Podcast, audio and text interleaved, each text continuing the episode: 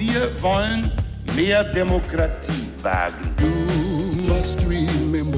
Scheitert der Euro, scheitert Europa. Der Stichtag. Die Chronik der ARD. 15. November 1942. Heute vor 80 Jahren wurde in Buenos Aires der Dirigent Daniel Barenboim geboren. Axel Rowold. Daniel Barenboim, der Pianist, Kulturmanager, Kulturpolitiker, Orchestergründer, Akademieleiter. Fehlt was?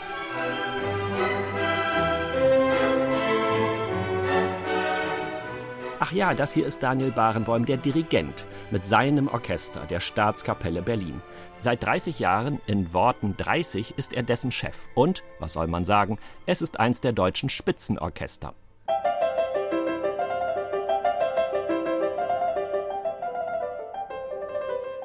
Auf die Welt gekommen ist Barenboim allerdings als Pianist. Ja doch, beide Eltern sind Klavierlehrer in Buenos Aires. Als Erstklässler gibt Daniel sein erstes Konzert.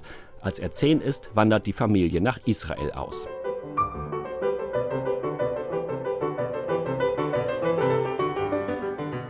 Die Eltern sind seine einzigen Lehrer. Danach arbeitet Barenboim Junior übergangslos mit Weltstars. Edwin Fischer, Igor Markewitsch, John Barbirolli.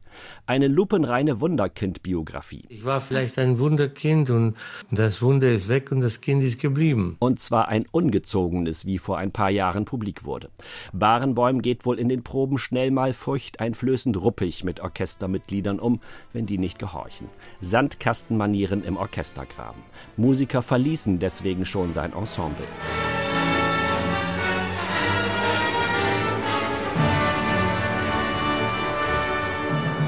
Barenboim weiß, was er will und setzt es durch. Punkt. Zum Beispiel Wagner in Israel aufführen.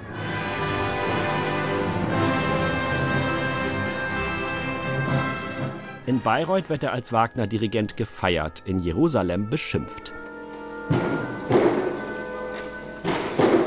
Einige Zuhörer verlassen Türen knallend den Saal, denn Barenboim bricht ein Tabu. In Israel wird grundsätzlich keine Musik des Antisemiten Richard Wagner aufgeführt.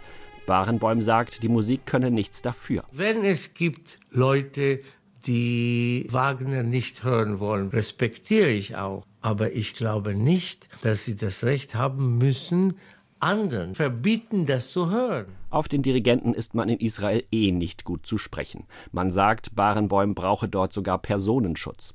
Setzt er sich doch nicht nur zäh und unnachgiebig für eine Aussöhnung im Palästina-Konflikt ein, sondern kritisiert im selben Atemzug Israels Siedlungspolitik scharf. Die Besetzung ist vielleicht auch ein Grund für die Gewalt, die aus Palästina kommt. Was ist dann Terrorismus? Dann für die Palästinenser sind die Aktivitäten der israelischen Armee auch. Das ist Staatterrorismus für sie. Wenn es um Politik vor der eigenen Haustür geht, mischt sich Barenbäum erwartungsgemäß ebenso energisch ein, etwa um die Fusion Berliner Opernhäuser zu verhindern. Umgekehrt gibt er den Anstoß zu einem neuen Konzertsaal mitten in Berlin plus Akademie für Nachwuchsmusikerinnen und Musiker aus Israel und Palästina.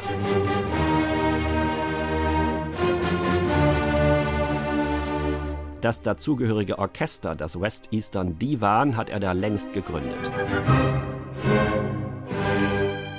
Bleibt da noch Zeit fürs Privatleben? Daniel Barenboim ist verheiratet mit einer Pianistin. Sie haben zwei erwachsene Söhne, beide Musiker. Heute wird das Wunderkind Daniel Barenboim doch schon 80.